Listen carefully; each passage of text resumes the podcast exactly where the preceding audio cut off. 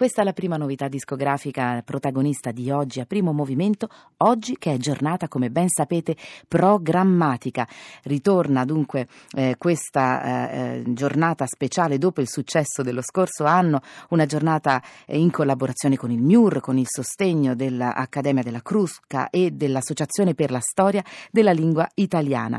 E dunque il tema scelto quest'anno che punteggerà tutte le trasmissioni di Radio 3 eh, sino a questa sera con una serata speciale in diretta dalla sala A di Via Siago 10 condotta da eh, Giuseppe Antonelli, voce della Lingua Batte. Ebbene, eh, il tema di quest'anno è eh, la punteggiatura, giusto appunto. E noi siamo pronti per collegarci con una voce, la voce amica, la voce di Zazà, Piero Sorrentino, che parlerà di puntini di sospensione all'Istituto Comprensivo Foscolo Oberdan. Piero, sei qui con noi?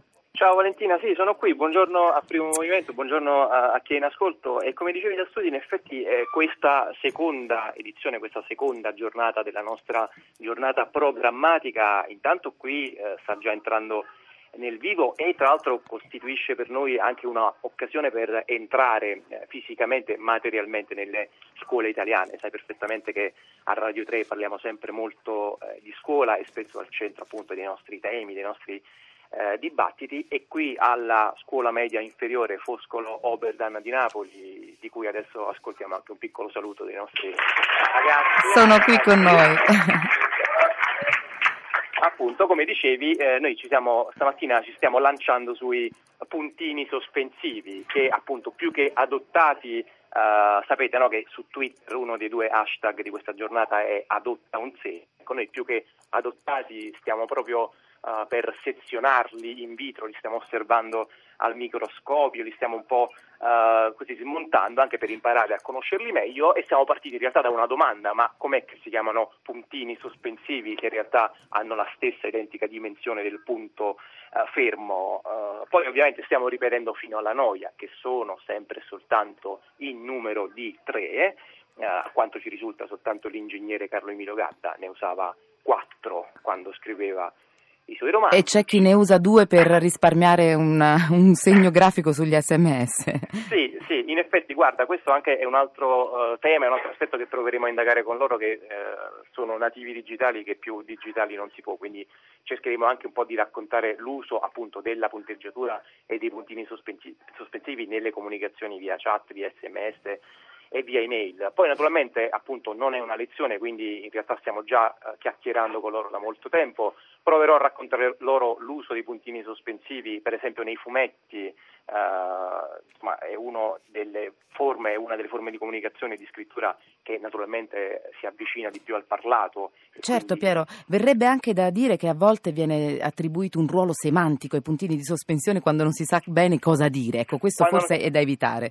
Questo è da evitare perché in effetti eh, appunto naturalmente i puntini di sospensione portano con sé un tentennamento, una espressione di incertezza ma appunto eh, con i ragazzi poi a un certo punto proveremo anche a capire perché spesso le risposte, per esempio degli sms, sono costituite soltanto ed esclusivamente da puntini sospensivi senza capire bene poi l'interlocutore di preciso che cosa voglia dire.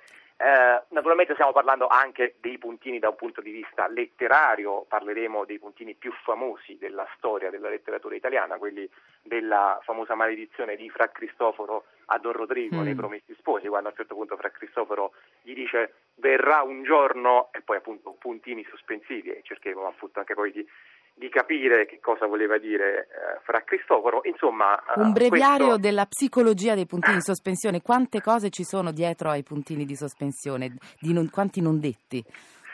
Sì, sì, appunto, quanti, quanti non detti, quante eh, incertezze, quanti, anche poi in realtà c'è anche un aspetto legato per esempio alla funzione di minaccia no? dei puntini sospensivi, non sono soltanto qualcosa di reticente, ma sono anche qualcosa di promettente, promettente da un punto di vista spesso eh, negativo, no? se, tipo, pensa un po' quando noi diciamo ah se scopro chi è stato puntini sospensivi, appunto in quei puntini sospensivi c'è una forma di vendetta eh, reticente ma molto molto minacciosa, forse anche più minacciosa della minaccia, della minaccia esplicita. Che adesso è diventata più esplicita con le cosiddette emoticon, no? adesso si mettono le faccine, quindi è anche più facile completare queste incertezze di, di, di, di senso. Sì, assolutamente, assolutamente. E infatti appunto ti ripeto, da questo punto di vista io qui eh, sarò non il docente ma sarò il discente perché mm-hmm. immagina che una classe di saranno adesso sono, sono 40 ragazzi e ragazze di terza media, quindi immagina quanto possano educare questo, questo povero uh, conduttore in trasferta sull'uso delle emoticon. Bene, benissimo. Allora, buon lavoro a te Piero, grazie Piero Sorrentino. Un saluto ancora grazie a tutti a i ragazzi dunque dell'Istituto Comprensivo Foscolo Oberdan di Napoli. E allora grazie, buon grazie. lavoro, grazie mille a Piero Sorrentino.